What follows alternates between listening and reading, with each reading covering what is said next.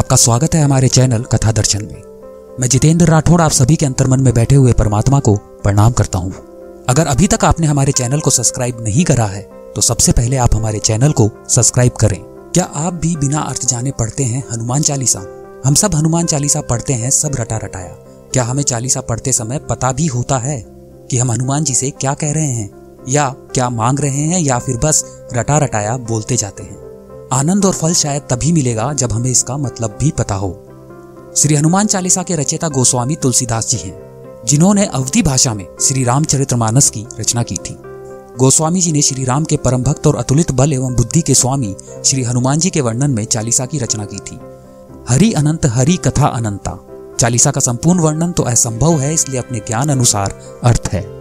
राम भक्त हनुमान जी को भगवान शिव का ग्यारहवा अवतार माना जाता है। इस कलयुग में केवल हनुमान जी ही एकमात्र अजर, अमर, जीवित देवता हैं। आज भी जहाँ भगवान श्री राम की कथा होती है, वहाँ हनुमान जी किसी न किसी रूप में मौजूद होते हैं।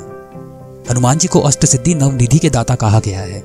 वह अपने भक्तों पर सदैव कृपालु रहते हैं और उनकी हर इच्छा को पूरी करते हैं। भगवान राम जब जब संकट में पड़े, तब तब हनुमान जी संकट मोचक बनकर सामने आए। इसलिए हनुमान जी को संकट मोचक भी कहा जाता है। वो अपने भक्तों को हर तरह के संकट से बचाते हैं और उनकी समस्याओं का समाधान भी करते हैं। जब तुलसीदास जी ने रामचरित्र मानस बोलना समाप्त किया, तब सभी व्यक्ति वहाँ से जा चुके थे, लेकिन एक बूढ़ा आदमी वहीं बैठा रहा। वो कोई और नहीं, बल्कि खुद केसरी नंदन थे। तब तुलसीदास जी ने उनसे जुड़ी चालीस चौपाइयाँ कही थी। हनुमान चालीसा में चालीस छंद है, जिसके कारण इसको चालीसा कहा जाता है। चालीसा के पहले दस चौपाई में उनके शक्ति और उनके ज्ञान के बारे में बताया गया है। ग्यारह से बीस तक के चौपाई में श्री हनुमान जी और भगवान राम के बारे में कहा गया है, जिसमें से ग्यारह से पंद्रह तक चौपाई भगवान राम के भाई लक्ष्मण पर आधारित है। आखिर की चौपाई में तुलसीदास जी ने पवन पुत्र की कृपा के बारे में कहा है। हनुमान जी राम जी के परम भक्त हुए। प्रत्येक व्यक्ति के अंदर हनुमान जी जैसी सेवा भक्ति विद्यमान है। इसके पाठ और मनन करने से बल बुद्धि जागृत होती है। हनुमान जी बल और बुद्धि के ईश्वर हैं। मन शांत होता है, तनाव मुक्त होता है, दिव्य शक्ति मिलती है। नकारात्मक भावनाएँ दूर हो जाती है और मन में सकारात्मकता आती है। हनुमान चालीसा में भगवान हनुमान के जीवन का सार छुपा है, जिसे पढ़ने से जीवन में प्रेरणा मिलती है। हम कभी ना कभी जानबूझकर या फिर अनजाने में गलतियाँ कर ही बैठते हैं। लेकिन क्या आप उसकी माफ़ी हनुमान चालीसा पढ़कर मांग सकते हैं? हनुमान चालीसा में ये बात लिखी गई है कि अन्य किसी देव की पूजा करने से शायद आपको फल मिलने में थोड़ा समय लग जाए। लेकिन हनुमान जी की आराधना तुरंत फल देती है। हमारी भारतीय संस्कृति में श्री राम और श्री वासुदेव जी की भांति हनुमान जी भी कलयुग में निष्ठा के केंद्र हैं। भगवान श्री राम के मंदिर की पूर्णता हनुमान के मूर्ति के बिना अधूरी रहती है। हनुमान जी के मंदिर में राम जी की मूर्ति नहीं हो तो भी चलेगा। ऐसी अलौकिकता है हनुमान जी में। हनुमान चालीसा का अर्थ जानने से पहले एक बार हमें ये जान लेना चाहिए कि हनुमान जी का जन्म कैसे हुआ। ये जानने के लिए पहले हम उनके माता पिता के विवाह की भेंट कैसे हुई, इस बारे में जान लेते हैं। हनुमान जी के जन्म की दिव्य घटना की शुरुआत होती है ब्रह्मा जी से, जिनके हाथ में पृथ्वी के सर्जन की कमान है। स्वर्ग में स्थित उनके महल और दरबार में हज़ारों सेविकाएँ थी, जिनमें से एक थी माता अंजना। माता अंजना की सेवा से खुश होकर ब्रह्मा जी ने उन्हें मनचाहा वरदान मांगने को कहा। माता अंजना ने हिचकिचाते हुए उनसे कहा कि उन पर एक तपस्वी साधु का श्राप है। अगर हो सके तो उससे उन्हें मुक्ति दिला दे।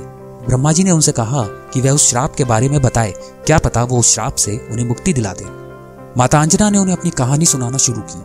माता अंजना ने कहा, बालपन में मैं जब खेल रही थी तो मैंने एक वानर को तपस्या करते देखा। मेरे लिए बड़ी आश्चर्य वाली घटना थी, इसलिए मैंने उस तपस्वी वानर पर फल फेंकने शुरू कर दिए। बस मेरी यही गलती थी क्योंकि वह कोई आम वानर नहीं था, बल्कि एक तपस्वी साधु थे। मैंने उनकी तपस्या भंग कर दी और क्रोधित होकर उन्होंने मुझे श्राप दे दिया। जब भी मुझे किसी से प्रेम होगा तो मैं वानर बन जाऊँगी। मेरे बहुत गिड़गिड़ाने और माफ़ी मांगने पर उस साधु ने कहा, मेरा चेहरा वानर का होने के बावजूद भी उस व्यक्ति का प्रेम मेरी तरफ़ कभी कम नहीं होगा। अपनी कहानी सुनाने के बाद माता अंजना ने कहा, अगर ब्रह्मदेव उन्हें श्राप से मुक्ति दिला दें तो वह उनकी बहुत आभारी होगी। ब्रह्मदेव ने उनसे कहा कि इस श्राप से मुक्ति पाने के लिए तुमको धरती पर जाकर वास करना होगा। जहाँ तुम अपने पति से मिलोगी, शिव के अवतार को जन्म देने के बाद तुम्हें इस श्राप से मुक्ति मिल जाएगी। ब्रह्मा जी की बात मानकर माता अंजना धरती पर चली गई। एक शिकारन के तौर पर अपना जीवन यापन करने लगी। जंगल में उन्होंने एक बड़े, बलशाली युवक को शेर से लड़ते देखा और उसके प्रति आकर्षित होने लगी। जैसे ही उस व्यक्ति की नज़रें माता अंजना पर पड़ी, माता अंजना का चेहरा वानर जैसा हो गया। माता अंजना ज़ोर ज़ोर से रोने लगी। जब वह युवक उनके पास आया और उनकी पीड़ा का कारण पूछा, माता अंजना ने अपना चेहरा छिपाते हुए उसे बताया कि वह बदसूरत हो गई है। माता अंजना ने उस बलशाली युवक को दूर से देखा था, लेकिन जब उस व्यक्ति को अपने समीप देखा तो पाया कि उसका चेहरा भी वानर जैसा था।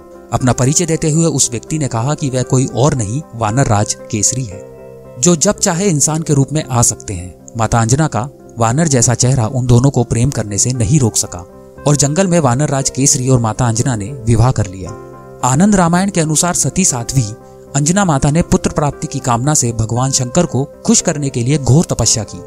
समय बीतने पर भगवान शंकर उनके तप से खुश होकर प्रकट हुए और उनसे वरदान मांगने को कहा। तब माता अंजना ने भगवान शंकर से उन्हीं के समान भोले तथा पवन के समान पराक्रमी पुत्र प्राप्ति की प्रार्थना की। तब शिवजी ने कहा कि रुद्रगण के ग्यारहवें महारुद्र तुम्हारे पुत्र होंगे। तुम हाथ फैलाकर आँखें बंद कर कर मेरे ध्यान में थोड़ी देर खड़ी रहो। थोड़ी देर में पवन देव तुम्हारे हाथ में प्रसाद रखेंगे। उस प्रसाद को खाने से निश्चय ही रुद्र अवतार परम तेजस्वी पुत्र रत्न तुम्हें प्राप्त होगा, ऐसा कहकर शिवजी अंतर ध्यान हो गए।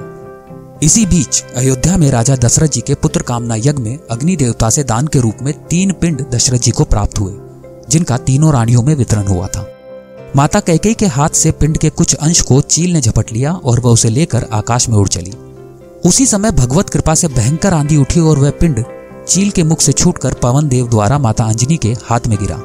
उसी क्षण अंजना माता ने उसे खा लिया। उस पिंड के सेवन से वो गर्भवती हुई और चैत्र शुक्ल पूर्णिमा को मंगलवार के दिन मंगल वेला में श्री हनुमान जी का जन्म हुआ। इसलिए उन्हें शंकर सुवन भी कहते हैं। ये कथा आनंद रामायण के ग्रंथ में है। हनुमान चालीसा के प्रथम दोहे में श्री तुलसीदास जी गुरु का महत्व बताते हैं। आगे के कर्मांक में उसका वर्णन है। कमेंट बॉक्स में जय श्री राम लिखकर हमारा उत्साह बढ़ाइए। आपको हनुमान चालीसा का यह क्रमांक अच्छा लगा तो इसे लाइक करें। अपने दोस्तों और अपने परिवार के साथ इसे शेयर करें। ऐसे रोचक क्रमांक आपको आगे भी सुनने को मिलते रहें। इसके लिए हमारे चैनल को आप अभी सब्सक्राइब करें।